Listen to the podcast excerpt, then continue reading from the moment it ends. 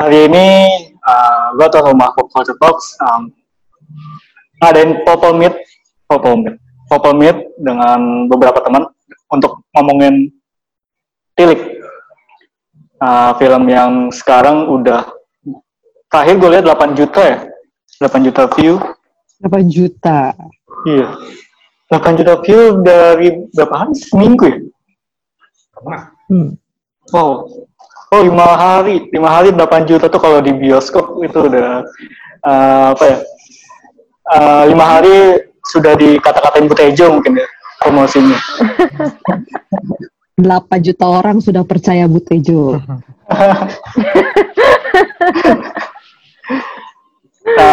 Mungkin dari sini kita coba ulik dari satu sisi yang sudah menulis ulasan filmnya kali ya.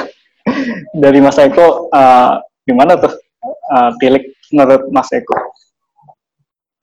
Tilik? Ya. Dari yang sudah menulis.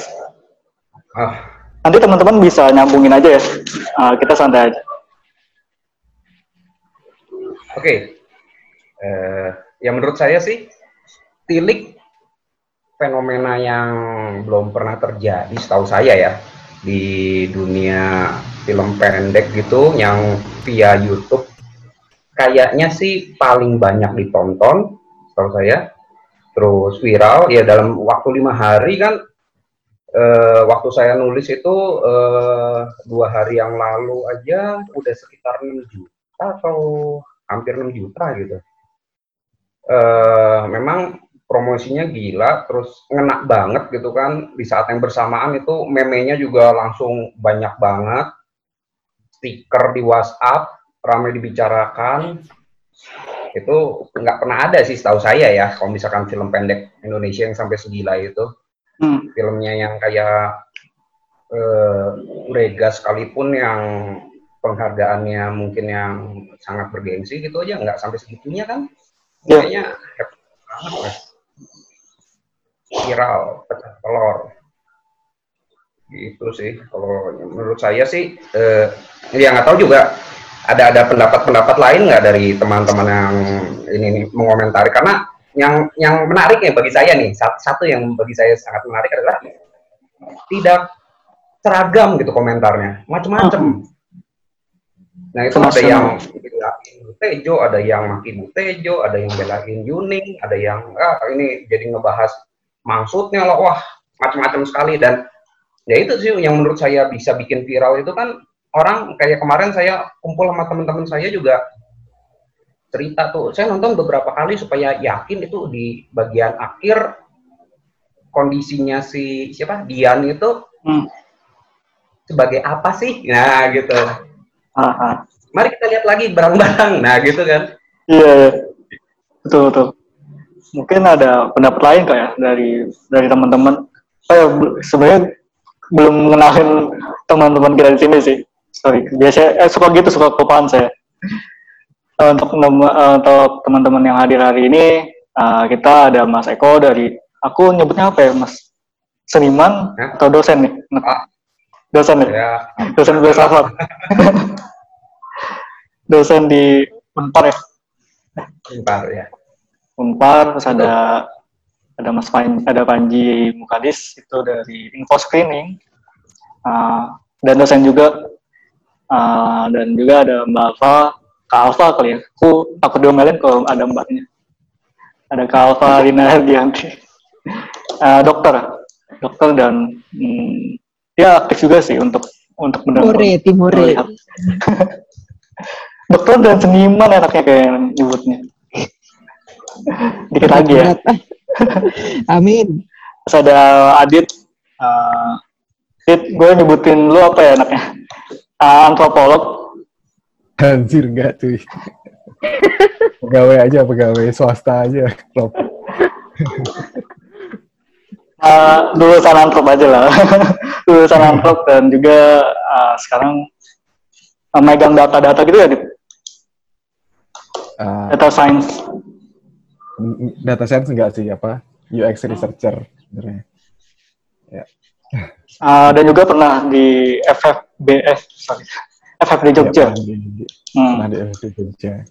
Terus ada Eca, nah ini inisiatornya. penonton. Dari bahas sinema dan dosen juga. Ya, lintas bidang. Nah, kita lempar lagi nih. Tadi teman-teman. Udah ya disebutin ya tadi ya? Udah ada, Panji Mukadis. Nanti ada Tantia, itu art direct, yang sering menjadi art director, menyusul. Tadi mungkin lebih komenin viralitas dari itunya Tilik ya Mas Eko. Kayak mereka banyak komentar yang lumayan beragam di Tilik. Lalu ya itulah. Mungkin teman-teman ada pendapat lain gitu. Kalau dari Mas Panji atau dari siapa? Atau yang suka lihat branding media mungkin sosial ini ya. Mungkin kalau misalnya dibilang promonya gila banget gitu, menurut saya sendiri nggak juga ya. Mungkin promonya ya mereka sudah sewajarnya kayak mengkontak akun-akun film, media film gitu kan, terus mereka disuruh review sebelum diluncurkan, dan mereka juga nggak tahu saya sih nggak ada duit sama sekali gitu, jadi kayak emang murni kayak public relations. Terus kalau misalnya mau nge-tweet, kalau misalnya mau nulis artikel sebelum luncur gitu kan kayak jadi ini banget. Dan emang permainan, dan emang ya call-nya kena banget sih. Dan menurut gue ya emang ini bukan situasi yang bisa terjadi akan berulang walaupun direplikate ya, walaupun situasinya pada suatu hari kita replikasi ini, itu mungkin nggak akan sama gitu. Karena kan kayak kalau menurut gue nih ada dari YouTube juga gitu kan. Dari YouTube ini ya beda misalnya kalau misalnya si Tilik ini diupload di Fitsi gitu. Iya betul. Diuploadnya di YouTube. Terus kayak misalnya kita mungkin kondisinya lagi pandemi gitu kan, 5 hari weekdays orang-orang pada nontonin tuh. 30 menit tuh bukan jangka waktu yang bentar loh. Film pendek gitu kan. Terus ya mungkin karena kita juga udah lumayan terbiasa sama konten-konten yang lumayan panjangan ya, jadi kayak kita bisa nonton itu gitu ya. Kalau menurut gue emang banyak.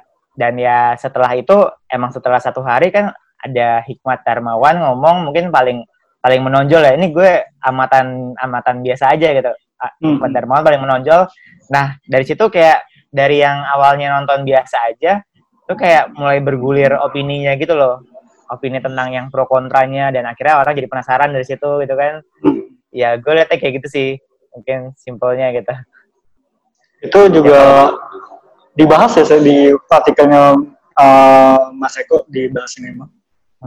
Soal apa ya, gimana realitasnya juga lumayan cukup. Dan juga gue juga nemuin, ternyata itu Tilik tayang juga di TVRI bulan Juni. Kayaknya belum lama juga sih di situ ya, di bulan Juni. Kan di TVRI tayang sama Wonders of Murder kalau nggak salah. Waktu bulan Juni awal-awal. Di situ uniknya belum cukup viralnya baru-baru ini kan. Dan juga gue setuju sama Mas Panji, mungkin karena platformnya kali ya. Platformnya itu algoritma YouTube lumayan bisa menjangkau semua orang, ya nggak sih? Iya. Gue. Ya Mbak Alva mungkin ada pendapat panjang. Apa ya? Iya emang kalau dibilang belum ada film pendek Indonesia yang serame ini dibahas ya bang, kayaknya belum ada ya beneran. Ya, terus yang aku lihat sih ada dulu 27 Steps of May. Itu lumayan viral tapi nggak seramai. Bukan. Tapi film pendek. Iya. Nah, ini sebuah apa ya, sesuatu yang baru buat gue, paling nggak selama gue hidup ya. Itu kayak gue belum pernah lihat yang kayak gitu, karena sebenarnya kan film pendek nih kayak penontonnya sedikit kan biasanya di festival-festival gitu kan. Emang orang yang nyari aja gitu kan. Tapi sekarang tuh Kalau menurut gue benar, kalau kata menurut siapa tadi?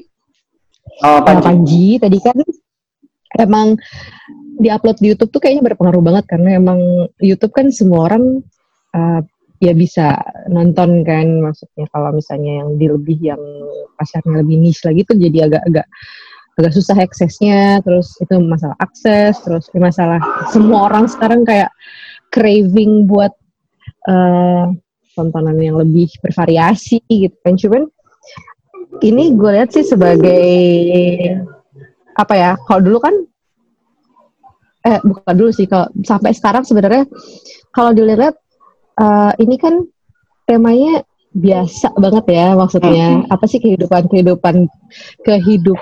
manusia yang ya sehari-hari aja gitu, yang banyak banget kayak gitu, kayak misalnya ibu-ibu yang relate sama gue misalnya. Kalau orang satu sakit yang nengok sekampung gitu kan, itu tuh udah kayak itu premis yang apa ya? Bukan cuman di kampung-kampung jauh aja enggak, tapi emang bener di Jakarta pun kayak gitu gitu. Gitu cuman jadi kayak menurut gue emang orang relate. Satu, yang kedua apa tuh namanya? Dia tuh representasi dari ya everyday people aja, dan makanya dan ceritanya sebenarnya nggak rumit, nggak susah, nggak sulit gitu kan. Itu formulanya simple banget sih, konfliknya juga nggak canggih banget gitu, cuman apa ya, ada dia itu syarat apa ya, kalau kata gue sih bikinnya cermat ya, jadi kayak si karakterisasinya si masing-masing tokoh tuh apa ya namanya, jelas, dan emang yang mainnya juga bagus sih, jadi kita enak liatnya yang pertama, yang kedua, terus dia 30 menit semua orang nggak apa ya, nggak takut kayak aduh lama gitu, cuman sekali duduk, sitting, sambil makan, sambil apa gitu, jadi semua orang benar-benar bisa akses. Terus apa ya, ya itu akhirnya sih kayak momennya bagus ya, jadi emang wajar sih kalau dia booming. Terus lucunya sebenarnya gue lihat lagi, karena emang sewajarnya film yang banyak ditonton orang tuh biasanya emang banyak pendapat yang muncul gitu kan. Ya ada macam-macam lah gitu, yang bilang biasa aja ya, bukannya apa, bukannya nggak salah juga sih emang film biasa banget, tapi yang menurut gue film sebiasa ini kok gue nggak banyak lihat itu di media mainstream, kayak bener yang bukan di internet gitu, maksudnya ini kan nggak canggih ya, maksudnya di ini kayak formatnya kalau misalnya dibawa ke TV juga bisa gitu, kenapa nggak pernah ada yang bikin segininya sih, gue mikirnya ke situ. Soalnya ini kan kalau yang kemarin ada yang komentar ini film nggak mendidik gitu, ada nggak sih, nggak ada nilai edukasinya gitu, kayak ya pertama gue sih sebenarnya udah apa ya, bukan capek ya, udah sering lah lihat orang yang berpendapat seperti itu, jadi ya udahlah. Cuman menurut gue justru ini tuh membuat orang jadi mikir, walaupun contoh-contohnya tuh yang apa ya, bukan yang kayak hitam putih baik jahat gitu loh maksudnya. Cuman ini tuh memang bikin orang mikir, dan harusnya emang kayak gitu kan, karena hidup ini nggak seperti itu gitu, dan itu tuh yang nggak ada yang di TV gitu, padahal possible banget buat dibawa cerita kayak gini di TV kayak di mana gitu, yang formatnya lebih gampang diakses gitu kan. Sekarang mungkin orang capek kan nonton sinetron mulu ya gitu kan, makanya banyak yang ini ada tontonan seru di YouTube gitu, terus dia nonton. Dan lucunya dari channelnya dia aja gitu kan,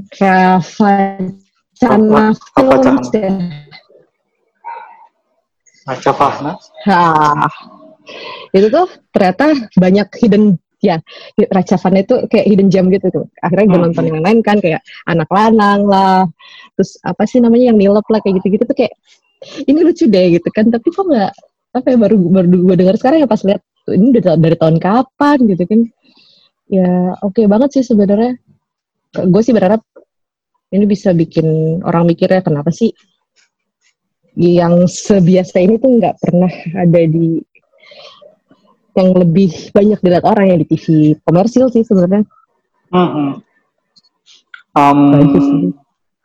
Iya, tapi di waktu tayang di TVRI bulan Juni awal di Twitter kayak nggak begitu ramai sih, nggak ada yang bahas malah kayak. Mungkin ada yang bahas tapi ini nggak ke highlight mungkin sama Twitter bahasan Tilik pas tayang TVRI.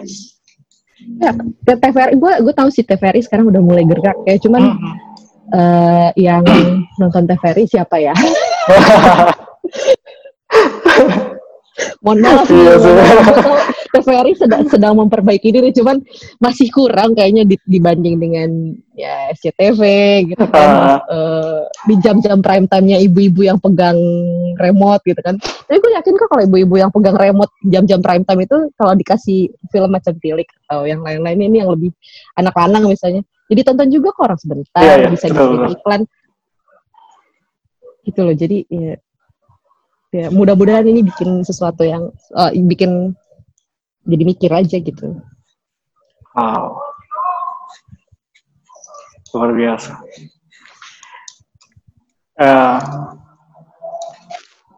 Antia sudah masuk kan, mau berpendapat? Langsung disodor. Yang lain dulu deh. Baru kelar makan. Sumpah aku baru makan seblak tapi harus mencerna dulu. Aku dengerin dulu ya. Iya. Lain kayak Eca atau Adit? Adit dulu deh, Adit. Sebagai yang pernah hidup di Jogja kali ya. Iya. Sebenarnya ketika nonton film Tilik ini cukup apa ya? Cukup memantik memori di Jogja sih, apalagi karena logat Bantulnya yang sangat kental gitu kan, ibu-ibunya. Tapi yang menarik lagi itu ketika aku ngelihat diskusi-diskusi soal film Tilik ini, itu dia beredarnya nggak cuman menariknya, dia beredarnya nggak cuman dari niche marketnya Cineville yang cukup spesifik gitu ya, tapi juga di grup WhatsApp ibu-ibu gitu, di grup keluarga. Mungkin karena platformnya di YouTube gitu kan, jadi kayak dan mudah disebarluaskan di grup WhatsApp, jadi ibu-ibu juga bisa nonton langsung gitu di handphonenya. Mungkin itu sih yang membuat cukup banyak dibicarakan ya, karena di grup keluargaku, di grup keluarga teman-temanku pun juga ibu-ibunya juga ngobrolin film itu juga. Jadi mungkin menarik sih, nggak cuman dibicarakan oleh orang-orang yang biasa membicarakan film atau yang orang punya latar belakang di festival film, tapi juga cakupannya lebih luas sih pembicaraan film ini gitu. Terus apa ya, soal film ini selain suka ininya sih, Rob mungkin kayak suka karakternya, terus juga setuju juga sama Mbak Alva yang nggak hitam putih gitu ya, mungkin juga membuat biasanya kalau di sinetron pergunjingan ibu-ibu mungkin sudah dapat ditebak kalau si Dian itu Dian bersih nih, maksudnya tebakannya Yuning bener gitulah. Tapi di sini ya ada sisi-sisi kayak gitu ya, sisi yang nggak hitam putih. Terus ya detail, selain itu ada detail-detail yang menarik sih soal gesturnya Bu Tejo gitu, yang gestur-gestur ketika dia ngasih duit ke siapa, sopir truknya. Terus juga ternyata setelah nonton lagi kan si Yuningnya itu punya hubungan sama siapa namanya? Sama Dian ya. Itu kayak ternyata ada bias juga nih si siapa namanya, Yuningnya ada bias juga ketika menilai Dian gitu. Itu sih cukup menarik karena dekat dan mungkin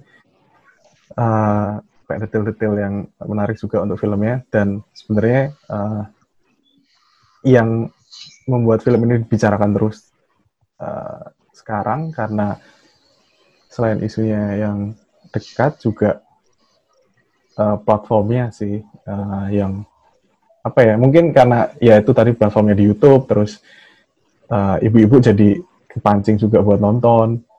Jadi nggak cuman di niche Cineville doang nih film ini. Itu sih kayaknya sih, Rob. Yap. Aku nggak ada komen sih. Cuma di kalangan ibu-ibu banyak banget ibu-ibu. Di kalangan teman-teman ibunya Adit itu ketika nonton Tilik tuh gimana sih ekspresi ibu-ibu? Maksudnya tahu nggak sih ekspresi mereka tuh ketika nonton Tilik? Apakah mereka kesentil nih gitu? Ini sih ada ekspresi yang menarik kayak misalkan kemarin sih ada teman baru cerita gitu, nge-share di grup keluarga gitu. Terus ibunya sudah habis nonton, terus ibunya ngomong gini, dia ngeresponnya gini, alhamdulillah gitu. Sebagai seorang muslim silaturahmi mah harus ya, tapi jangan sampai gibah kayak gitu. Maksudnya ya mungkin ya dia sebagai seorang ibu-ibu gitu beberapa kali menjumpai interaksi yang kayak gitu ya. Maksudnya ya ada silaturahmi tapi ada potensi-potensi gibah juga gitu. Gitu. Ya, nyorotin ini ya sih, mungkin sesuatu yang dekat dengan mereka ya, Tilik ke orang yang sakit, jenguk ke orang yang sakit, sama ibahnya gitu, lebih ke situnya sih. Ya, Eca mungkin udah gatel mau berpendapat, Cak.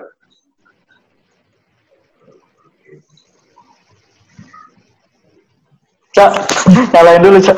Terus.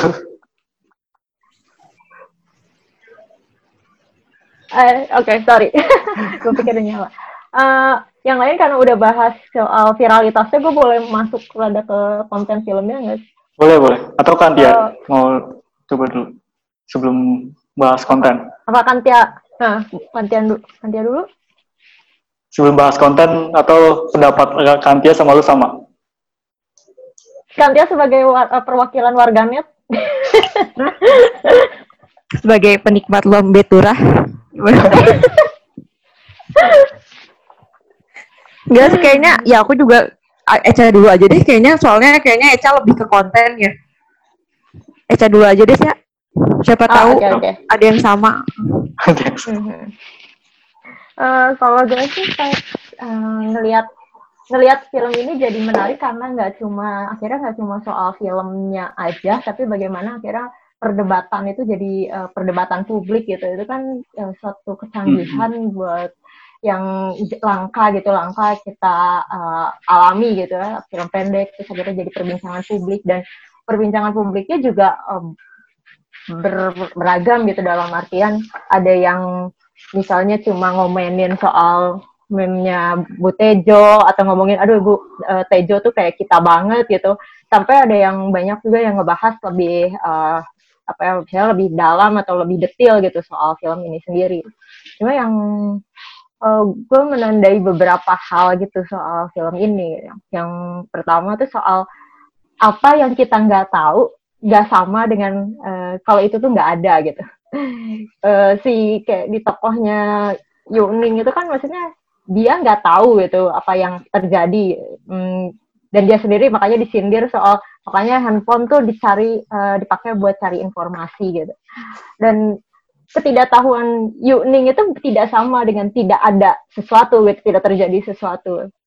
Dan mungkin gue ngambil posisi yang rada berbeda juga gitu ketimbang Fox kemarin pertama kali nonton tuh mikir kayaknya bakal dibahas soal gimana film ini jatuh pada stereotipe gitu, stereotip ibu-ibu, emak-emak gosip gitu.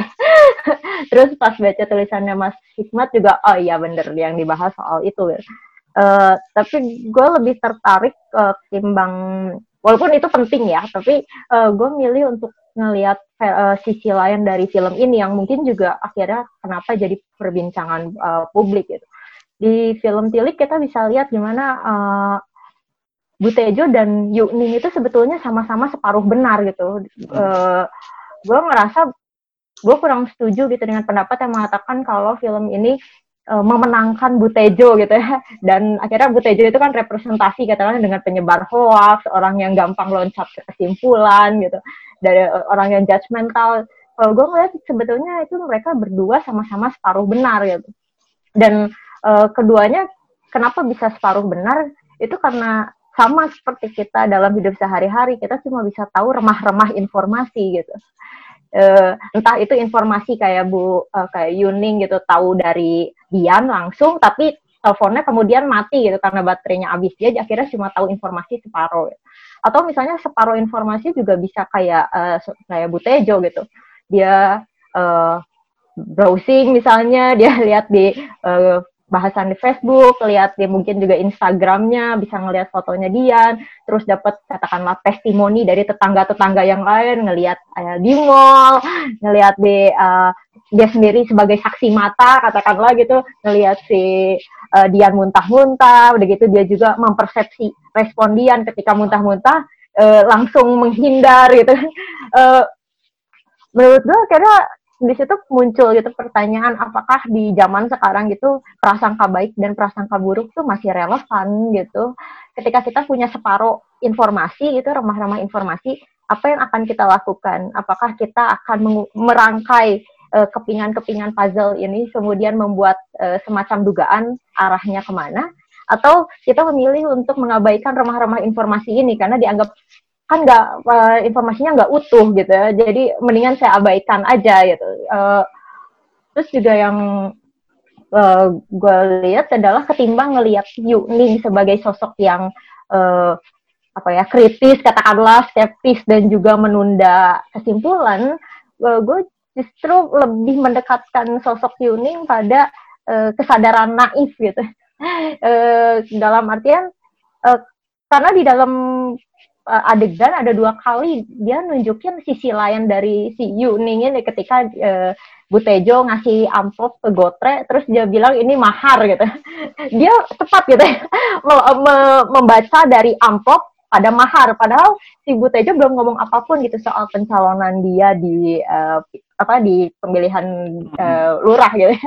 Tapi dia udah langsung loncat ke situ. Dan yang kedua adalah ketika dia bilang mengaitkan amplop itu dengan jangan-jangan uangnya nggak berkah nih makanya mogok gitu.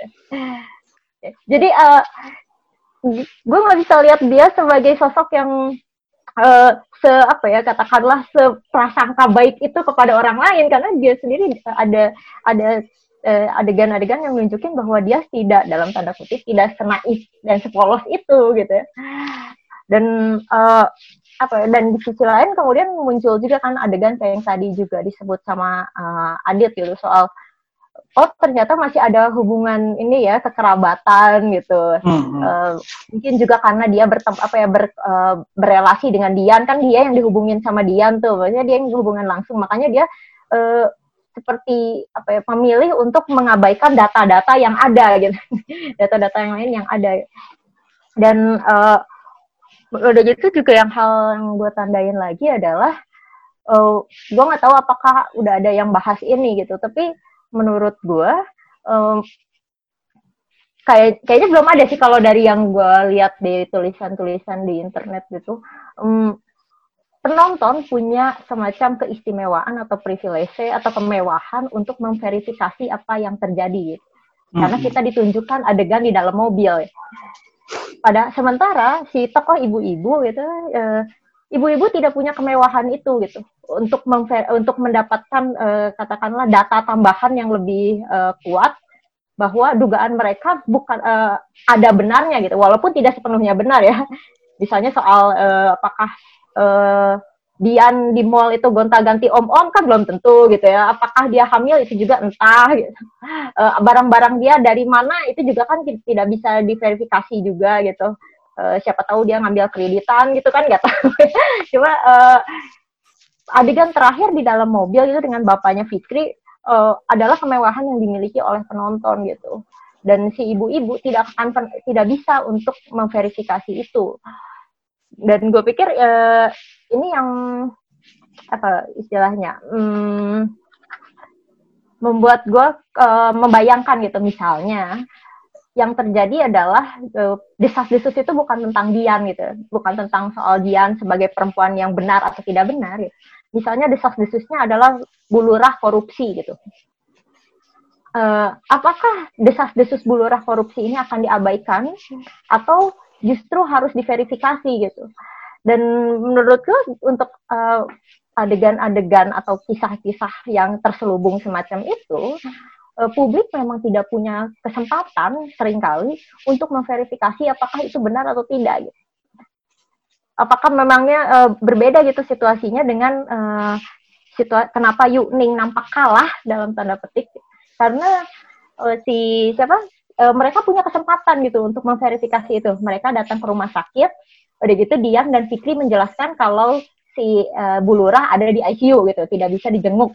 Itu sesuatu yang bisa diverifikasi, karena sakit bukanlah sesuatu yang misalnya terjadi di bawah tangan atau terselubung gitu. Tapi kan kalau misalnya kayak anggaplah misalnya Bu Lurah korupsi, tidak mungkin kan ditanyain langsung ke Fikri dan Dian apakah Bu Lurah korupsi gitu. Sama seperti kita tidak bisa nanya juga ke ibu-ibu itu tidak akan bisa juga nanya ke ke Dian, apakah benar kamu sama om-om di mall, apakah barang-barang mewah kamu didapat dari tindakan katakanlah yang tidak terpuji dalam tanda petik gitu. Dan menurutku justru film ini jadi menunjukkan gimana sebetulnya dalam hidup keseharian kita melakukan hal-hal semacam itu gitu. Gimana kita dapat potongan-potongan informasi di internet gitu. Akhirnya kita merangkai sendiri gitu. Karena kita tidak bisa verifikasi. Kalau ada gosip-gosip politik pun kita cuma bisa menduga-duga. Oh iya ini sih, mungkinnya dalangnya si ini deh gitu.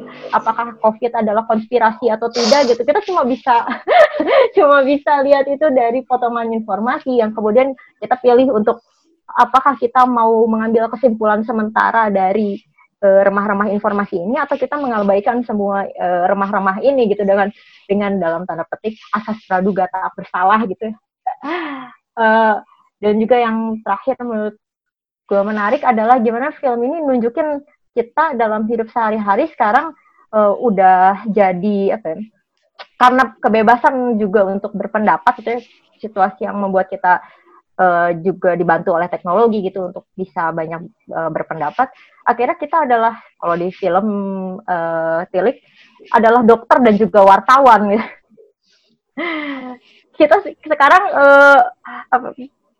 semua orang bisa seperti mendadak menjadi seperti ahli gitu ya.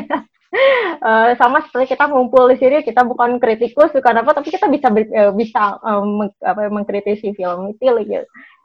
Sama kayak adegan di atas truk ketika memangnya situ dokter, memangnya situ wartawan gitu.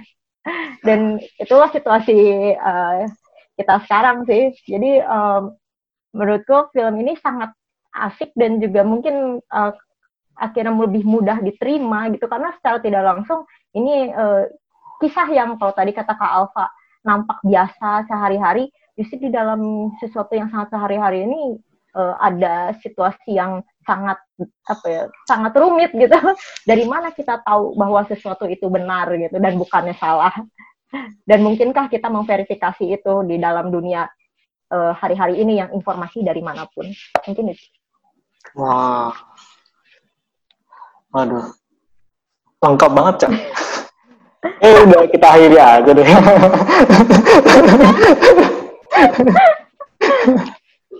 Ya sekian dan terima kasih. Sekian dan terima kasih. Itu sudah mengakhiri kayaknya. Nah, sekarang mah tinggal impersonate aja, gimana? Impersonate tokoh-tokohnya aja sekarang udah. Mau dibahas. Tapi di Tilik kan rata-rata ibu-ibu ya. Ini mungkin nyambung ke pertanyaan. Ada yang nitip pertanyaan, Christian.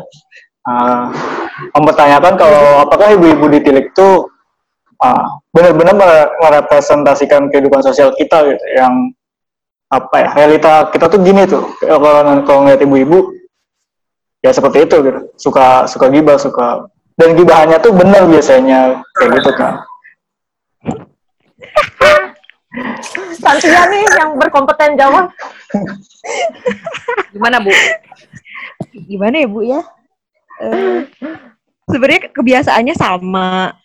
Cuman menurut aku sih yang jadi pembeda besar dari filmnya sih menurut aku karena mungkin kan kehadiran internet yang di desa itu kan misalnya nggak disertai sama daya literasi digitalnya ya. Jadi kayak perbedaannya di situ gitu. Cara menangkap informasinya gitu. Kalau mungkin kalau kita kan misalkan walaupun kita habis lihat gosip dari Lambetura atau dari manapun kan biasanya langsung bisa kita saring dulu lah gitu. Maksudnya adalah gitu filter tersendiri gitu kan yang daya literasi digitalnya itu mungkin ya sebenarnya yang tergambar sekali sih itu sih menurut aku sih. Maksudnya kehadiran internet yang benar-benar nggak disertai sama kapasitas literasi digitalnya aja sih di pedesaan. Kayak itu yang paling kelihatan banget gitu sikap mereka gitu akan segala informasi. Menurut aku sih kayak gitu sih jadinya karena nggak tervalidasi ya udah terus akhirnya kan maksudnya di stereotyping kan dan emang kebanyakan pasti sama cewek. Sebenarnya ini film tuh nggak tahu ya maksudnya emang pas pertama nonton juga ngerasanya agak misoginis nggak sih, Cak? Ya nggak sih maksudnya apa ya bener nggak sih maksudnya kayak apa ya cewek tuh kayak ditempatin apa kayak jadi objek benci gitu loh maksudnya kayak lewat kekerasan verbal gitu maksudnya kayak dan sedihnya ya maksudnya pasti kan kayak teman aku juga maksudnya aku punya sahabat gitu terus dia kayak ngomong juga kayak iya loh aku juga kayak gitu maksudnya sedihnya tuh diaminin juga gitu sama sesama cewek gitu maksudnya padahal sebenarnya masih banyak yang bisa ada perbedaannya banyak lah maksudnya bisa kita bahas bareng-bareng gitu cuman ya karena ya itu maksudnya kan impression orang kan beda-beda ya pertama kali pas abis nonton gitu kalau aku tangkap sih kayak gitu ya, maksudnya gosip juga nggak sebenarnya gosip itu kan hal positif nggak sih sebenarnya maksudnya karena kan itu kan ajang pertukaran informasi ya sebenarnya maksudnya nggak sih maksudnya kadang kita mau mencapai apa sih kalau kita musyawarah gitu kan maksudnya berawal dari gosip terus kita cari solusinya gimana gitu cuman itu dia jadi gosip karena gosip jadi semacam salah satu media pertukaran informasi jadinya juga menurut aku sih gosip juga jadi megang kontrol di masyarakat sih istilahnya kayak apa ya kayak kalau lo nggak ngegosip tuh kayak apa ya mungkin ada orang-orang juga kan yang di society yang ngerasa kayak kalau lo nggak ngegosip tuh naruhlah reputasinya gitu di masyarakat nah, kayak gitu sih menurut aku nah kelihatan jelas juga sih di film ini maksudnya kayak ya kalau lo nggak tahu apa-apa ya gimana gitu apalagi kan si Bu Tejo ini kan kayak ibu-ibu beres yang memimpin gitu kan jadi yang ngerasa gitu sih maksudnya megang kontrol lah gitu gosip tuh atas ya norma juga sih menurut aku ya norma tuh baik enggaknya tuh itu masing-masing apa sih apa namanya tergantung masing-masing sih ya udah sih itu aja yang panjang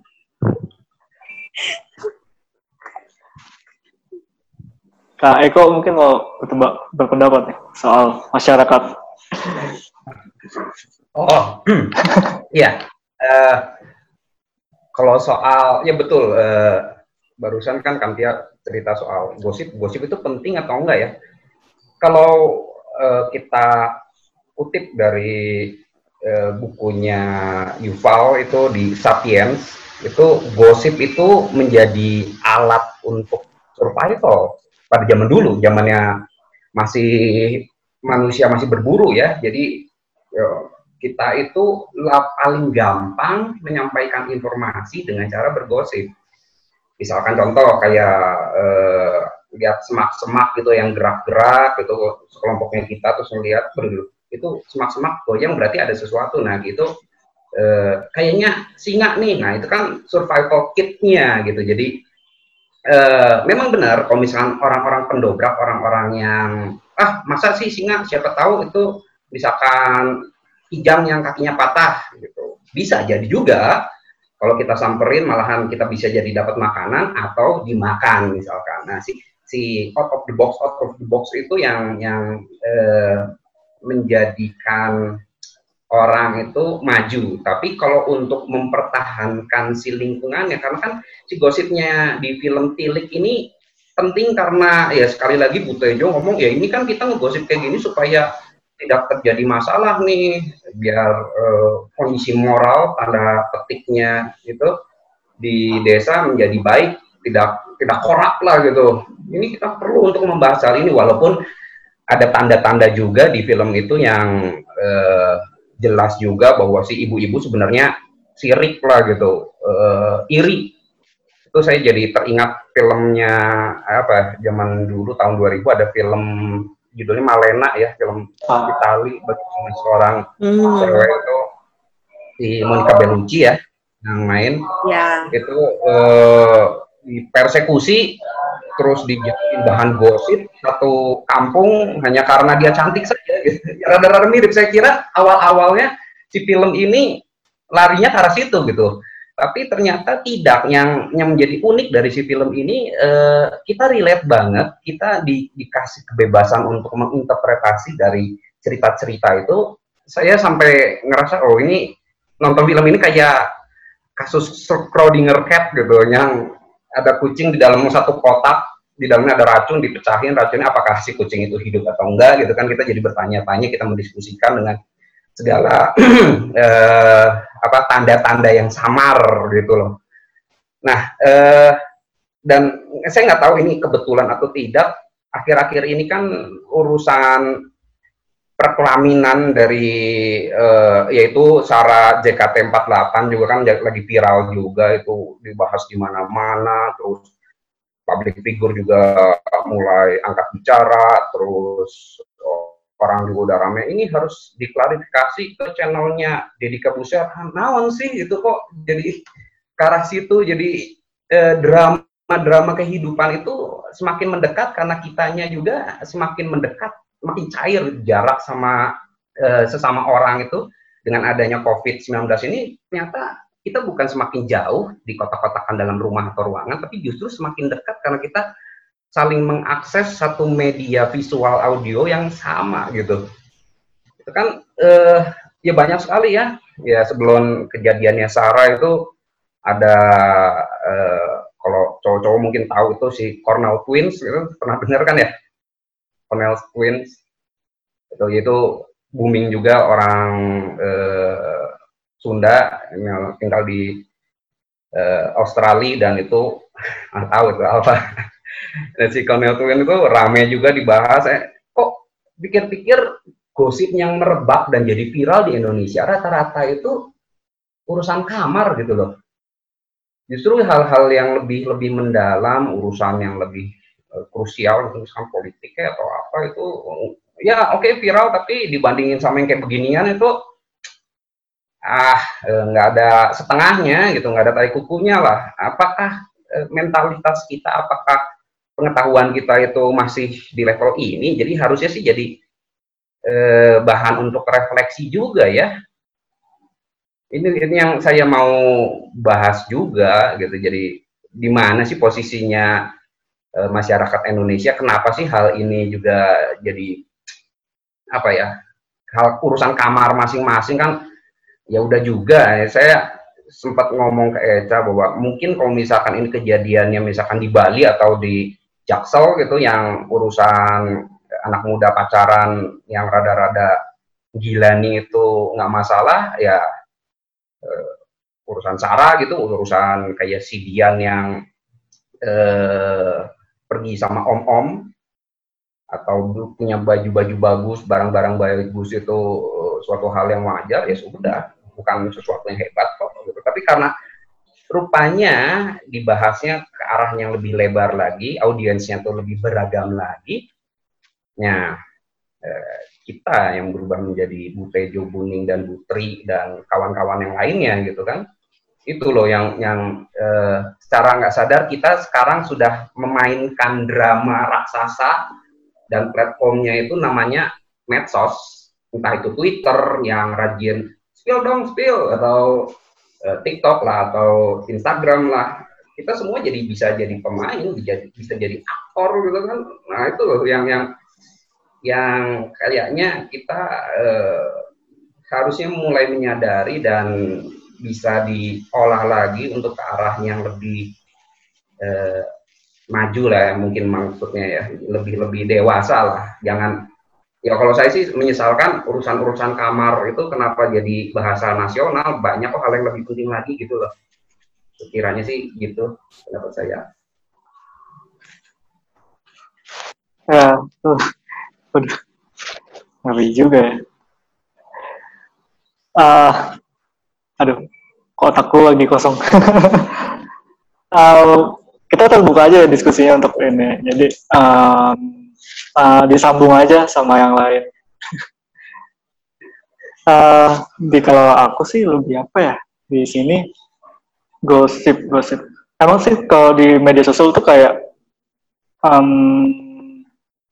tiap hari itu banyak perdebatan, tapi kadang dan ada nyempil satu rame spill-spillan gitu kan. Dan juga memang apa ya, aku juga kadang lihat trending topik yang tiap malam atau menjelang jam 3 pagi atau jam 12 biasanya trending topiknya tentang perkamaran lagi, kayak SANG horny gitu, kayak horny kalau enggak chat seks atau yang lain-lain yang berbau-bau seksual. Gimana ya? Kayak memang kita tuh masih belum jauh-jauh soal kamar, dan itu benar kata dia soal gaib. Itu dua itu paling bisa buat trending topik di Twitter atau yang lain. Mungkin yang lain mau nyambungin, Adit mungkin tentang antropologinya. Gimana antropologinya? Udah sambung-nyambung aja di sini. Eca tadi udah unmute speaker.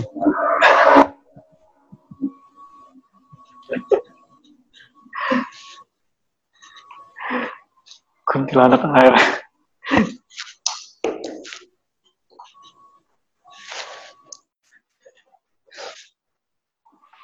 Monggo, Dit.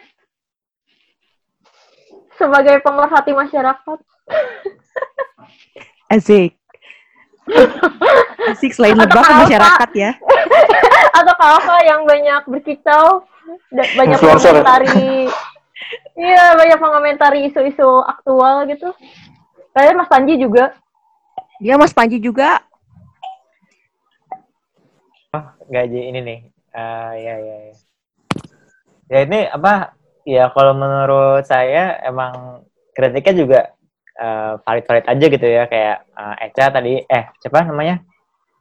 Kantia tadi bahas soal misoginis gitu kan, soal semuanya perempuan, dan ternyata ya kayak kita perlu mungkin kecurigaan kayak gini menarik, apalagi sutradaranya laki-laki tapi dia menggambarkan kan semuanya perempuan.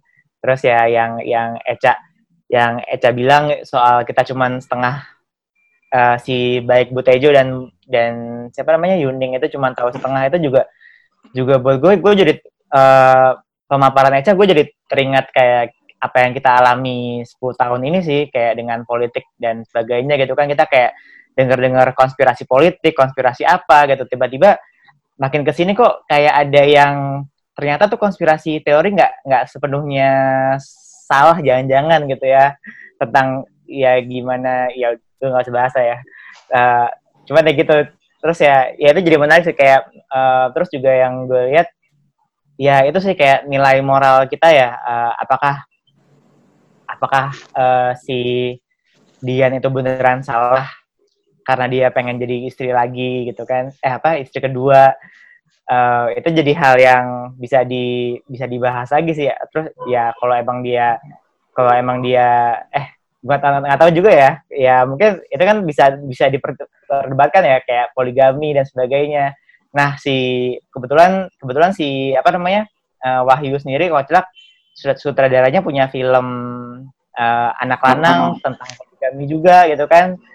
Terus ya soal apakah benar kan, walaupun kita tahu akhirnya kan belum tentu si Dian itu benar-benar nggak benar gitu kan, kayak yang soal dia godain om-om lain dan sebagainya. Kita juga nggak tahu gimana ceritanya sampai dia kawin sama suami orang. Kita kan nggak bisa nyalahin it takes two to tango gitu, perlu dua orang, cowok dan ceweknya gitu kan. Kita nggak bisa nyalahin ceweknya juga walaupun dia jadi suami istri kedua. Yang kayak gitu-gitu jadi menarik sih. Dan emang waktu gue pertama kali nonton pun ya kayak gitu. Dan waktu itu kemarin ada yang sempat diskusi sama gue ya soal ini. Ya itu sih. Ya semuanya valid lah kalau menurut gue. Gitu aja sih. Atau mungkin pada media sosialnya Panji tentang hoax ini. Atau gimana? Ya emang ya gue terus terang emang kritiknya tuh valid ya, tapi gue juga dengar dari Eca, gue terharu juga sih kayak dapat paparan yang kayak signifikan gitu kan, dapat insight baru gitu. Terus ya soal hoax yang ternyata jangan-jangan selama ini kita hoaxnya nggak benar-benar hoax. Terus ya kayak ya itu juga yang tadinya kita juga dianggap, kenapa sih mesti ada scene terakhir itu gitu. Terus Eca tadi bilang kayak, oh itu keistimewaan dari penonton tahu hal lain gitu. Jadi kayak istilahnya sudut pandang Tuhan ya. Kayak gitu. Ya mungkin gue gitu aja sih. Kalau dari sosmed ya gue cukup lega sih ya. Kayak kemarin kan rame soal Zara gitu ya. Rame soal Zaranya jadi kayak cuma bentar gitu loh, gara-gara Tilik juga mungkin. Terus kayak masing-masing pihak tuh gue lihat, gue sampai gerah gitu kan, gue sampai keluar sosmed dulu, kayak masing-masing pihak tuh kayak narik orang sampai ke tataran moralnya dia gitu loh, kayak baik yang liberal banget, baik yang konservatif banget gitu kan, kayak merasa emang lo pacaran, lo pasti nggak pernah pacaran ya, sampai kayak gitu aja kaget gitu kan. Padahal kan nggak kayak gitu juga gitu. Terus ya gue nggak ngomongin soal salah benar Zara ya. Ya kayak gitu aja sih sebenarnya.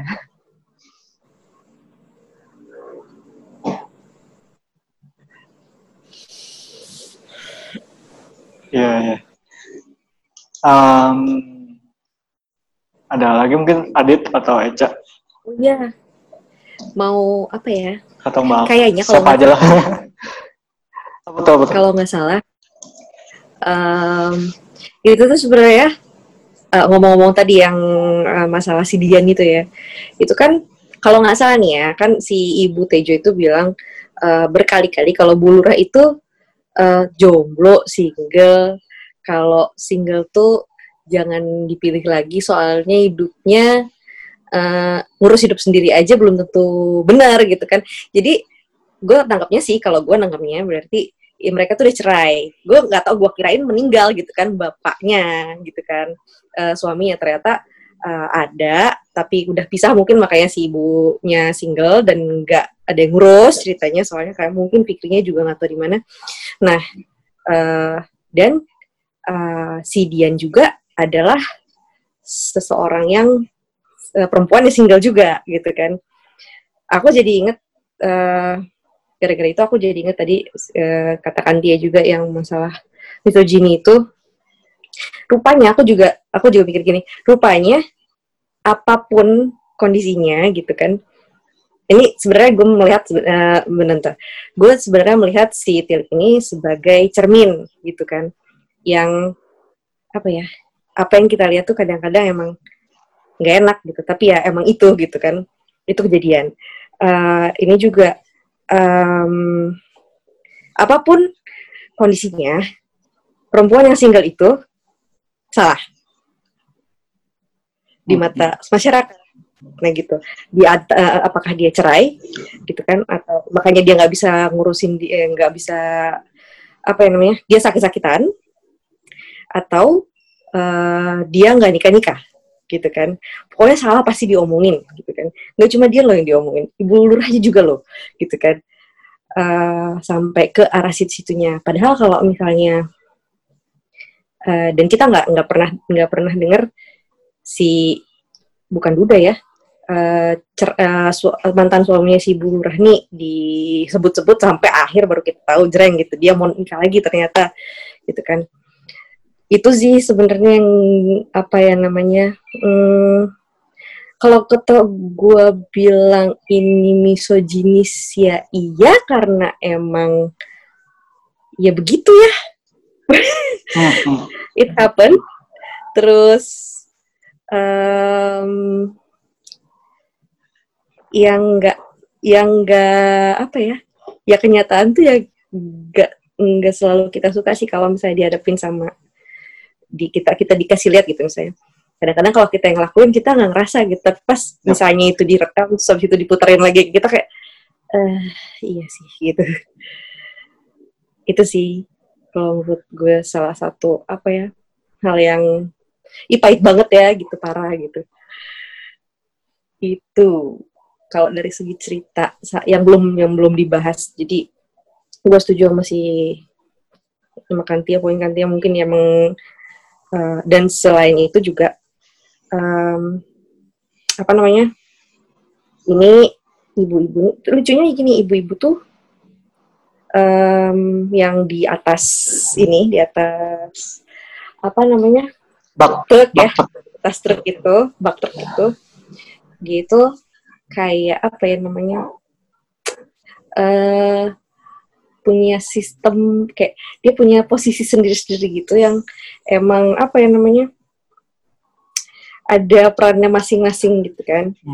Ada yang kerjaannya mendukung Bu Tejo, ada yang kerjaannya apa namanya, sebagai apa yang siapa tuh yang ibu yang suaminya udah nggak bisa tahiyat, gue lupa siapa namanya. Yusam bukan sih? Iya. Itu juga sebagai seseorang yang di tengah-tengah, tapi apa ya, kalau bisa di tengah, iya para, iyo gitu, gitu. Tapi ikut arus gitu kan. Itu juga kalau dibilang, ada yang bilang itu stereotyping ibu-ibu stereotyping yang nggak bagus gitu ya. Cuman kalau menurut, kalau di kita bongkar sekarakter itu nggak usah pakai tampangnya gitu kan, dinamika itu terjadi di kelompok manapun sebenarnya. Kalau manusia berkelompok, dinamika seperti itu tuh mungkin banget terjadi gitu.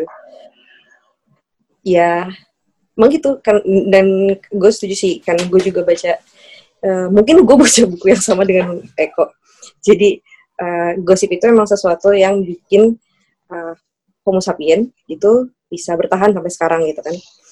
Dan itu ya instinktif aja, jadi kalau berkelompok ya ngomongin sesuatu gitu kan, itu yang sedikit kayak yang agak misterius gitu kan ya. Makanya terus dibikin-bikin sendiri yang kayak di apa, connecting dot sendiri gitu kan. Ada yang leading, ada yang ikut-ikutan, ada yang apa. Itu kayak menurut gue, walaupun emang ini bajunya ibu-ibu gitu kan, tapi kalau misalnya kita tulis gak usah pakai, hilangin karakter apa namanya gitu kan, hilangin, di breakdown, hilangin mukanya gitu, hilangin apa gendernya gitu kan, kumpulin orang-orang, kita ganti masih bisa aja sebenarnya. Gitu sih, makanya nggak cuman makanya dia luas banget, orang yang nonton dan merasa relate-nya luas banget gitu. Ya, ya. Masalah kelompok ya. Berarti kan kalau ada kelompok tuh ada satu pimpinan yang dominan gitu ya. Di situ kayak Bu Tejo yang Bu Tejo terus dan lain-lain. Maksudnya Bu Tejo dan Yuning ya yang jadi kayak sentral kelompoknya. Dan juga memang di masyarakat, kalau misal di masyarakatku gitu ya, atau di keluargaku, ketika ngomongin sesuatu memang ada satu yang leading, yang ibaratnya ini tuh kayak yang memulai omongan dan juga ngompor-ngomporin sesuatu. Kejadian juga tuh kemarin ketika pulang ke Bekasi, ngomongin orang di keluargaku, ibuku yang terus ngomong, tapi yang iayain tuh anak-anaknya biasanya. Di lingkup keluarga pun kayak gitu kan, di lingkup kecil lah ibaratnya kalau keluarga kan. Kalau yang kelompok kan bisa ibu-ibu pengajian, ibu-ibu. Bahkan kita-kita mungkin kalau lagi kumpul langsung ngomongin orang gitu kan. Dan ada yang leading, misal Kantia yang leading buat ngomongin orang. Atau Panji mungkin yang leading ngomongin orang. Atau siapapun yang leading buat ngomongin orang kan. Selalu ada yang dominan gak sih di situ ya kan? Di situ. Gak jelas sih, Bu.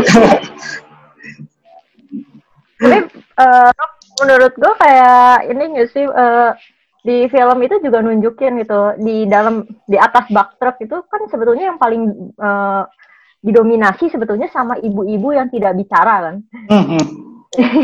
Warganet yang kalau kita dengan dunia internet gitu, warganet yang membaca dan mendengar doang, ngambung-ngambungin denger aja gitu ya, iya, yang gitu, mentah doang dan, gitu.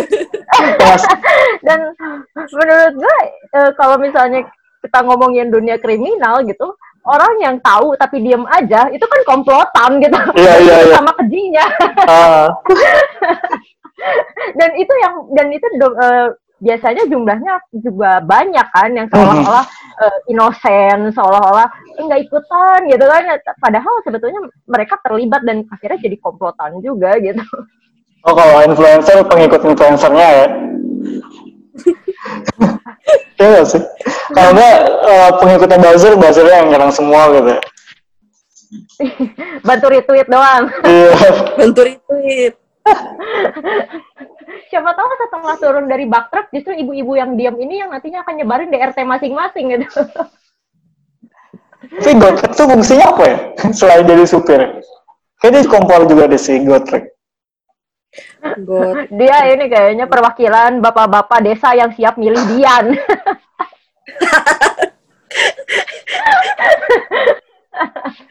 Dia dibalik kayaknya keadaannya. Biasanya kan laki-laki banyak kan, ini di perempuan yang banyak, laki-laki diwakili oleh satu Gotrek aja gitu. Sama polisi. Polisi bener. Polisi juga di posisi itu lemah kan, nggak usah. Karena banyak ibu-ibu di. Iya lemah. Si Gotrek juga kelihatan gak nyaman kan waktu lagi si ibu-ibu ngomongin Dian gitu. Dia nunjukin gestur gak nyaman, tapi ketika ngobrol sama ibu-ibu dengan frontal bisa bilang, ayo milih Dian aja gitu. Pasti bapak-bapak milih dan langsung dijewer istrinya gitu. Itu mencurigakan juga gitu. Bagaimana akhirnya kalau tadi Kantia ngomong soal ini misoginis gitu, stereotyping yang juga tadi disebut sama Kak Alva, stereotyping kepada perempuan, di saat bersamaan ini juga ada stereotyping kepada laki-laki sih menurutku. Dalam arti seakan-akan laki-laki asal ada yang bening di desa pasti reaksinya akan seperti Gotrek gitu. Seakan-akan ketika ibu-ibu lagi ngomongin, lihat dong ini Instagramnya, oh iya dempet-dempetan sampai merinding liatnya gitu. Si Gotrek kan langsung bereaksi. Itu seakan-akan jangan-jangan dia juga punya foto semacam itu gitu ya, yang takut jangan-jangan si ibu-ibu kalau scroll nemu juga nih gitu. Dan kalau gue itu tadi kan kita ngobrolin soal ini kan, sebetulnya gimana sih relasi antara si Dian, mantan suami Bu Lurah. Gue malah di kepala gue muncul skenario soal cinta segitiga sama Fikri. Oh. Maksudnya itu kan akan menguntungkan Dian itu, dalam artian setidaknya ibu-ibu di desa akan lebih maklum gitu dalam tanda kutip ketika dia bersama dengan Fikri, dan di saat bersamaan itu penting gitu sebagai perlindungan dia supaya bisa menyembunyikan yang lain di belakang gitu. Ini konspirasi. Konspirasi. Perwakilan laki-laki berbicara. Adit atau Kaiku atau Panji. Yang laki-laki nanya dong, yang laki-laki nanya. Mau nanya ke yang laki-laki dong. Waduh.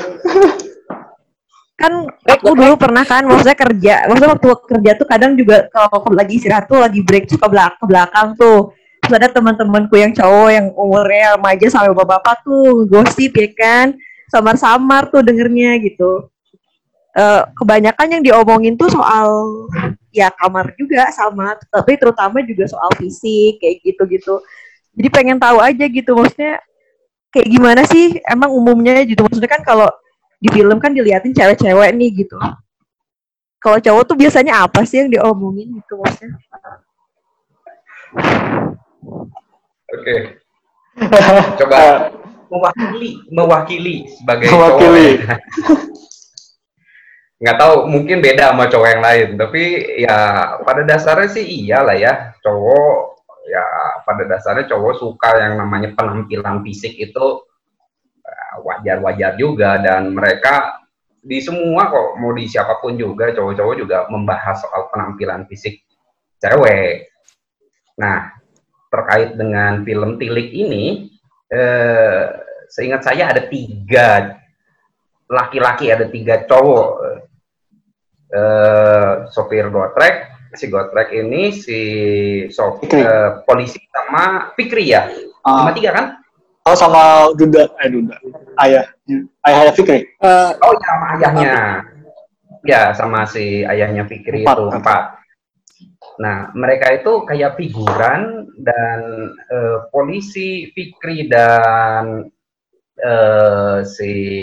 polisi Fikri, terus si Gotrek ini inferior banget kan di film itu. Mereka, ya Fikri, si anak yang nggak jelas kerjanya, si polisi yang harusnya gagah penegak kebenaran malahan bisa diakali oleh ibu-ibu. Gotrek yang diomel-omelin terus. Nah, memang si bapaknya itu pun juga punya kelemahannya, terlihat dari selalu sembunyi-sembunyi gitu. Untuk menghadapi anaknya saja tidak berani untuk menerangkan hubungan antara dia dan Dian kan.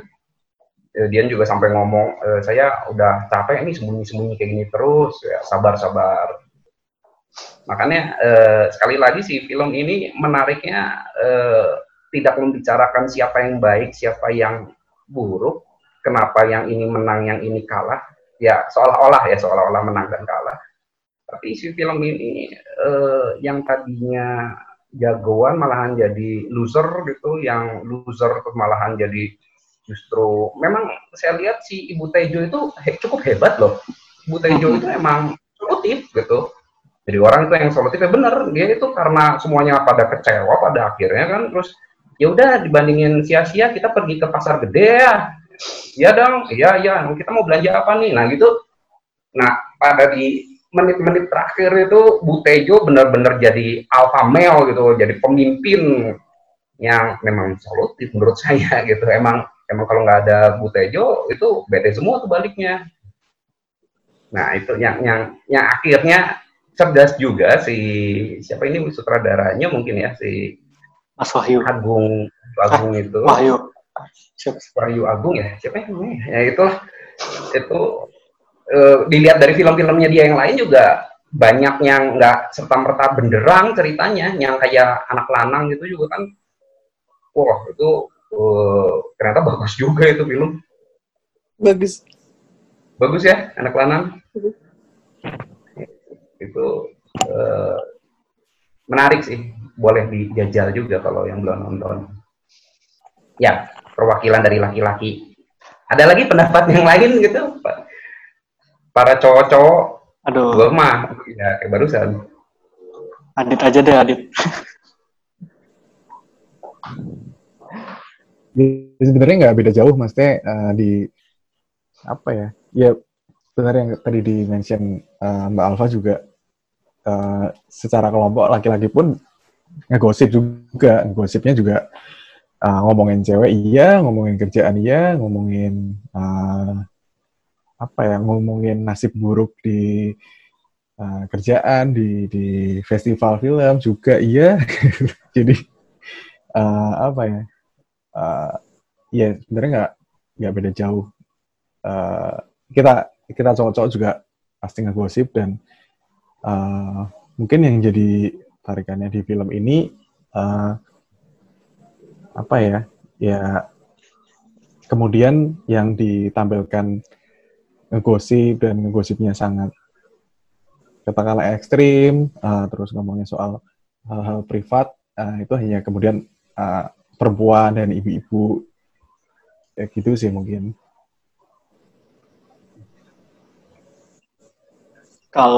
Kalau Tilik ini ceritanya diputar balik gimana ya? Aku kepikiran gitu. Ketika satu truk itu isinya cowok semua dan ngomongin dosa dari siapa gitu di situ. Coba bikin filmnya. Jadi ini kritikus membuat film tandingan. Ya.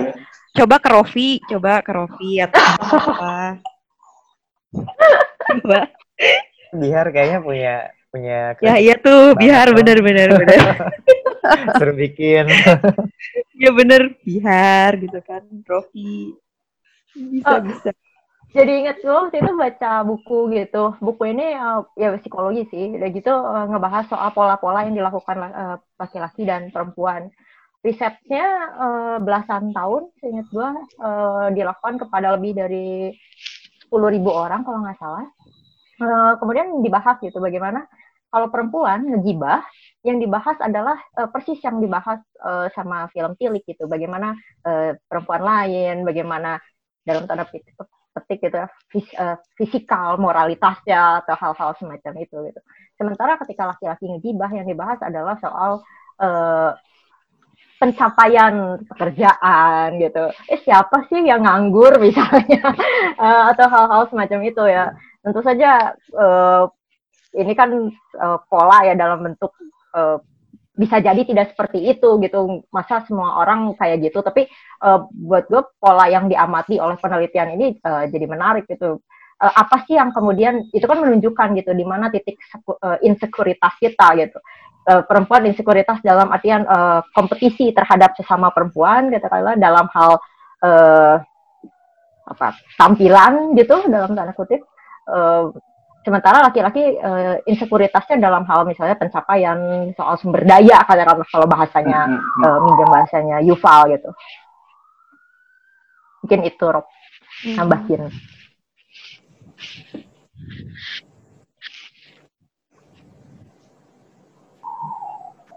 Ya. Misi. Ada ambulan. Sebelum, karena mau 1 jam kali ya. Apa ya anaknya? Mungkin sebelum kita akhirin kali ya. Di dalam.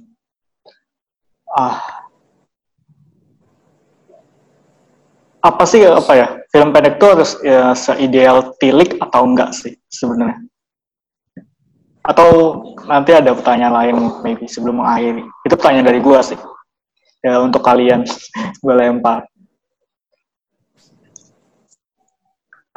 Mungkin dari sisi isunya atau dari sisi branding filmnya atau yang lain.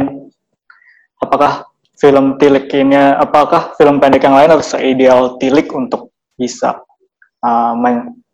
dibicarakan senasional gitu? Publisisnya tuh bagus tuh.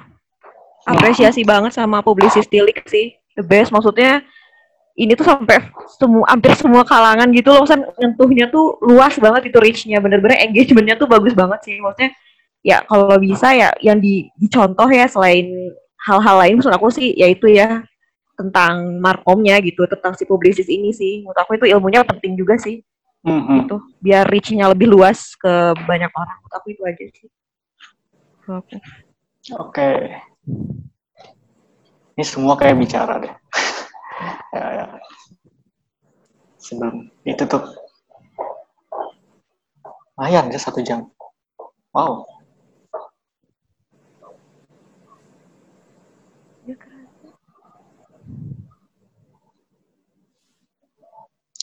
Eca, Panji, Mbak Alva, Kak Alva, Adit, atau Kak Eko? Mau ada Mas pesan-pesan? Panji mungkin pengamat film nasional. Wih. Ya yang pasti ya emang soal publikasi ya emang mungkin ya udah nggak perlu diomongin lagi ya karena Tilik udah nyontohin gitu. Terus ya ini soal menurutku juga soal kalau misalnya kamu bilang apakah kita perlu film-film kayak Tilik lagi ya mungkin kita justru mencari lebih banyak representasi gitu kayak ini kan film Jogja ya Jogja perfilman di Indonesia tuh di mana sih? Di Jakarta juga masih tercecer gitu kan, paling Jakarta Jogja terus kota-kota lain ya siapa tahu kita nemu hidden gem terus kayak misalnya sutradaranya juga kah gitu kan kayak kenapa ini bermasalah, kenapa ini problematis itu mungkin karena juga sutradaranya juga cowok gitu kan kita nggak punya banyak. Kita belum lihat banyak sutradara cewek, terus juga kayak keaktoran gitu kan, mungkin keaktoran ya, kalau ya tadi yang gue bilang balik lagi sih kayak Jogja emang udah aktor-aktornya panggungnya udah banyak banget gitu kan, di lain tempat gimana nih gitu, padahal misalnya kebutuhan industri pun juga perlu banyak aktor gitu, kayak dan mungkin kayak perspektif lain ya, kayak maksudnya kayak yang setengah benar ini kalau misalnya gue ngambil dari film lain ya kita punya film apakah kita perlu mengesampingkan sama sekali film G30 SPKI gitu kan mungkin ya enggak gitu kan tapi kita perlu yang lain misalnya film Jagal gitu kayak Jagal dan G30 SPKI pengkhianatan itu jadi kayak sejarah-sejarah yang dua-duanya tuh kayak saling melengkapi gitu. Sejarah kecil gitu ya. Walaupun sejarahnya juga kita nggak tahu yang mana yang benar gitu. Kita ya kasarnya gitu ya. Ini kasarnya aja. Ya itu sih mungkin kalau dari gue ya perlu perspektif lain, perlu banyak industrinya juga perlu di pemerataan pembangunan gitu kan, Sabang Samroke gitu. Film bahasa Jawa tuh kok gampang banget ya diterima sama orang se-Indonesia gitu. Apakah demikian halnya kalau misalnya film bahasa Sunda, Kalimantan, banyak lagi bahasa Malaysia aja mungkin bahasa Sumatera aja kita mungkin udah aneh gitu kan dengernya. Ya, mungkin kayak gitu aja kayak kalau dari gue. Bandung mungkin ya. Nanti. Jadi inget gak sih, maksudnya gara-gara bahas ini jadi inget dulu pas Gunfest gak sih, ada yang nanya ke Eja, aku inget banget tuh bedanya film Bandung sama film Jogja apa ya? Film Bandung apa ya? Makanya terus itu aku baca lu ketawa-ketawa gitu, apa ya Cak? Maksudnya, aduh ya ampun maksudnya. Jadi film Bandung tuh gak ada. Bandung lah. Film Jogja. Itu beda soalnya kan ya soalnya kan yang lagi dibahas filmnya Eja kan jadi ya di situ pas lagi di sesi itu tuh nggak ada film Bandung juga jadi bingung juga kan ya jawabnya bener kata Kalva nggak ada di situ. Kayak kita harus hadirin Damar sih harusnya yang bikin Band Horizon. Oi. Band Horizon.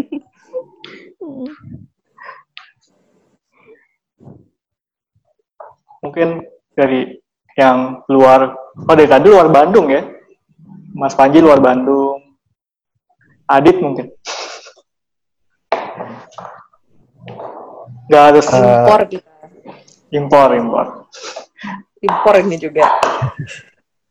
Apa ya?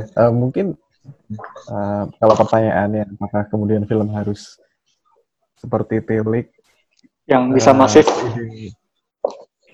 Supaya bisa masif, justru sebenarnya enggak sih menurutku, karena sebenarnya senada juga sama Panji sih soal apa, kayaknya memang perlu dibikin beragam ya, justru biar biarkan film-film ini dengan banyak perspektif ini berkontestasi aja gitu. Dan kemudian diskusinya dibuka seluas mungkin gitu. Dan mungkin yang jadi masalah kan masih banyak film atau produk kebudayaan lain yang melanggengkan stereotip gitu kan. Nah, dengan memperbanyak film-film yang dengan beragam perspektif ini, kita jadi ada kontestasi juga buat tawaran perspektif lain gitu. Persoalan soal apakah kemudian harus seperti Tilik supaya bisa jadi viral, supaya jadi masif, itu mungkin persoalan terpisah ya, mungkin nggak mungkin angle-nya bukan dari konten filmnya, tapi justru dari kerja-kerja distribusi dan publikasinya. Ya, mungkin itu sih pendapatku.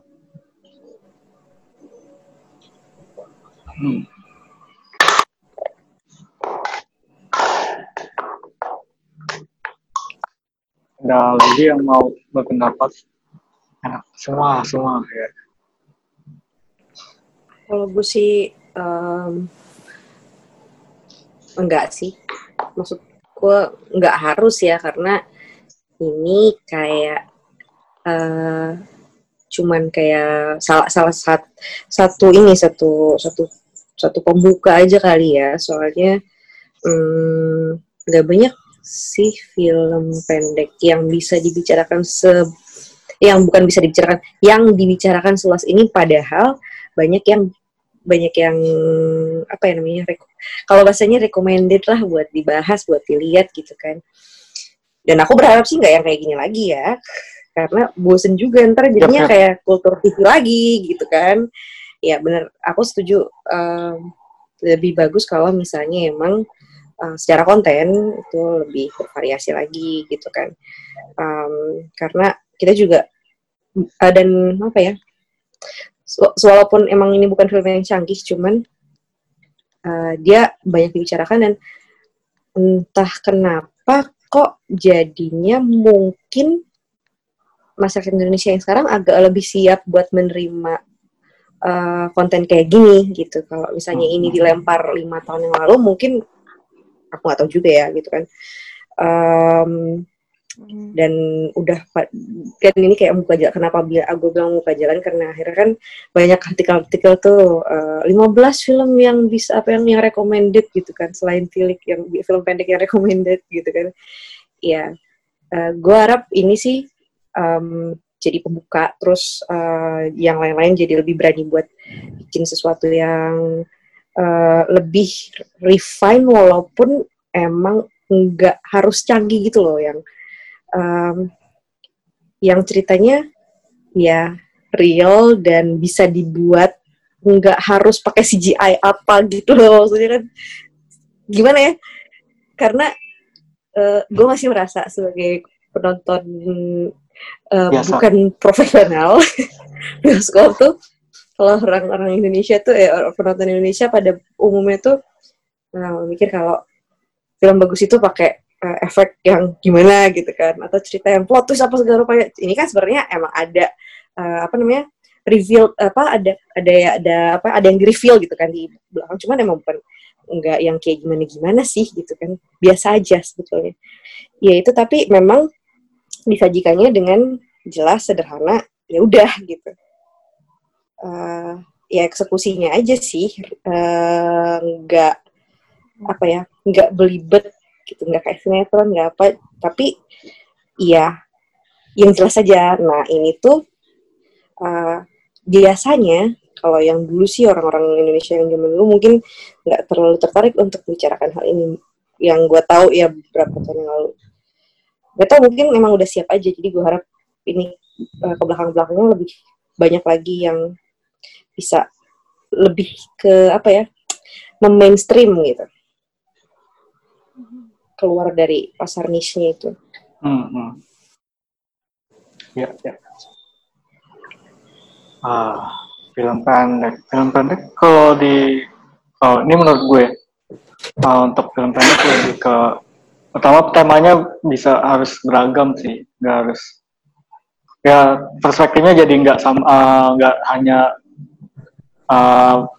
yang sama kayak Tilik, jadi punya banyak perspektif yang bisa diambil. Lalu juga ya itu kerja publisisnya ya harus baik juga supaya semua masyarakat juga bisa menjangkau ya, bisa tahu filmnya. Kalau Tilik kan berarti ada kerja publisis yang lumayan jago di situ. Karena dilihat dari beberapa film yang pakai kekuatan viral, kayak yang aku lihat 27 Start of May, dia pakai kekuatan viral di Twitter, itu lumayan dapat audiensnya di situ. Kerja publisisnya juga harus jago di situ. Ya. Kalau itu menurut aku sih, mungkin ada yang lain sebelum kita mengakhiri. Ya memang tadi kan tadi Robi bilang ini udah pernah diputar di TVRI ya, pernah diputar di TVRI dan ya biasa-biasa saja perkataannya. Bener juga sih. Kalau kan bilang zaman sekarang siapa yang nonton TVRI, orang ibu-ibu juga bacanya WhatsApp gitu, nontonnya juga dari YouTube juga. Pas lagi masuk YouTube lah satu Indonesia ngeliat. Jadi apa sekarang film-film festival harus pada mulai hijrah ke YouTube gitu supaya dapat engagement yang mumpuni. Nah ini kan pasti jadi pertimbangan. Mulai saya yakin lah para pembuat film pendek yang kelas-kelas festival gitu mulai berpikir ke arah sana. Jadi sama aja gitu, bikin sesuatu yang niche market itu tetap harus mempertimbangkan elemen-elemen, yaitu dagangnya harus tepat waktunya, harus ngerti momennya. Jadi ya tentu orang juga mulai mikirin, oh ya ternyata ngomongin soal masalah hoax, terus keseharian itu penting ya. Ternyata film Tilik yang keseharian dan sangat biasa dan terjadi di kehidupannya nyata itu dapat engagement yang tinggi. Ternyata karakter yang menyebalkan seperti Bu Tejo itu terkenal gitu. Kan orang selalu mengkaitkan setelah ngomongin Tilik, ngomongin Bu Tejo atau bahkan Bu Tejonya kenal banding film-filmnya gitu. Setelah orang lihat ini apaan sih, ada cewek berkerudung hijau kok berseliweran di mana-mana, apa sih ini? Orang pada nanya-nanya, oh itu dari film Tilik, apa film Tilik? Nah orang mulai mengenal film-film pendek Indonesia. Oh ternyata film pendek Indonesia itu ternyata bagus-bagus juga ya.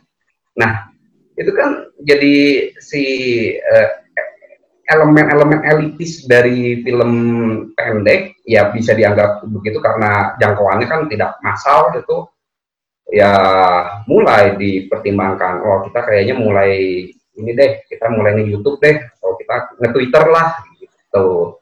Jadi ada pertimbangan-pertimbangan lain lah. Saya yakin ini viralnya memang luar biasa, dalam 5 hari sampai udah 8 juta itu nambah-nambah terus, satu hari 1 juta kan, lebih 1 juta lebih bahkan. Merubah konstelasi cara orang bikin film pendek ya harusnya ya, itu sih yang saya mau coba tambah. Eca ya terakhir berarti. Eca, kalau tadi pertanyaan Robi apakah harus, ya tentu tidak harus, siapa yang mengharuskan gitu.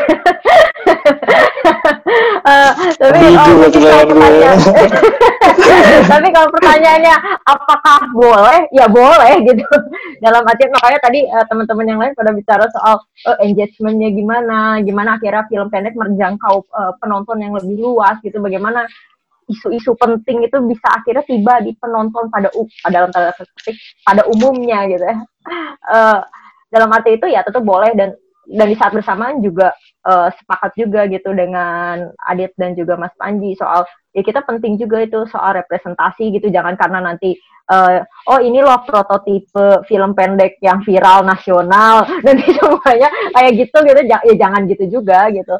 Tapi mungkin aku lebih ngelihat sedikit ke soal kontennya gitu, dalam artian kita selama ini sedikit banyak gitu orang akhirnya mengkotak-kotakan antara kalau tadi disinggung sama Kak Alva, film yang bagus yang ada CGI-nya gitu, dan di kotak yang lain ada soal ini film Otus. Festival banget gitu ya, dalam tanda kutip ya, festival banget artos, gitu. Artos.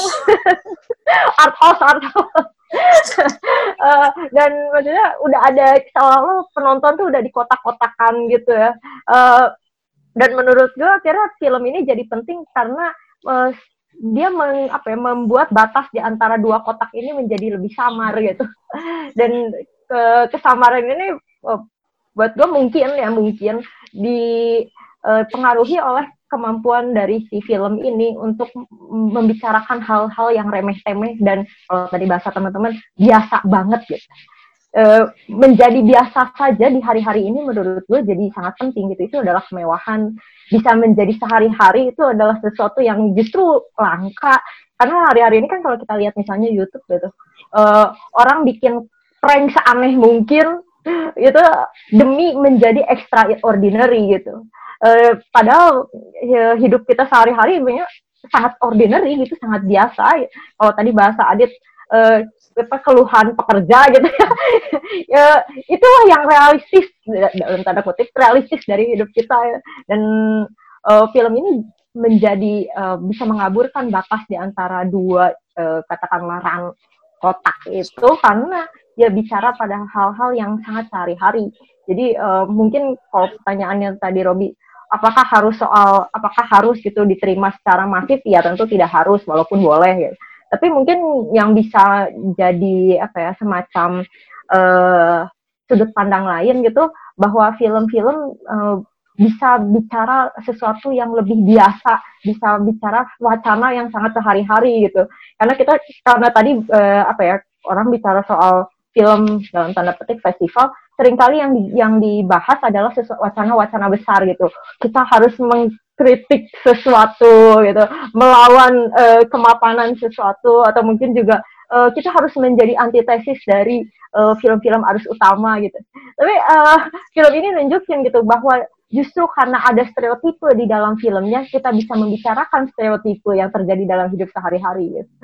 Dan bagaimana kita karena seringkali jatuh pada judgement film yang ditunjukkan oleh film ini, kita jadi memikirkan bagaimana kita adalah orang yang judgmental dalam sehari-hari. Buat aku tangkihan dalam menunjukkan hidup kita yang biasa-biasa dan tidak mulus ini jadi penting sih. Mungkin itu bisa jadi insight menarik buat teman-teman yang bikin karya. Oke. Ya. Makasih teman-teman yang sudah yang sudah sempat sudah mau diajak diskusi bareng di Popol Meat serius pertama hari ini, membahas Tilik. Semoga ada series kedua kali ya. Entah bahas film, entah bahas itu isu. Kayak ini tahu, kalau di Spotify itu ada, aku follow namanya pertemanan K-pop tuh, biasanya bahas-bahas banyakan gini, terus ngomongin soal K-pop gitu, seru. Ya mungkin kalau mau lagi ya ngomongin yang lain juga boleh lah, jangan film juga nggak apa-apa kok. Iya. Semoga ada series kedua, harapannya. Dan juga selamat malam untuk semuanya, selamat istirahat. Gua Robi dan Mas Eko, Mas Panji, Eca, Adit, dan Mbak Alva dan Kantia. Bye.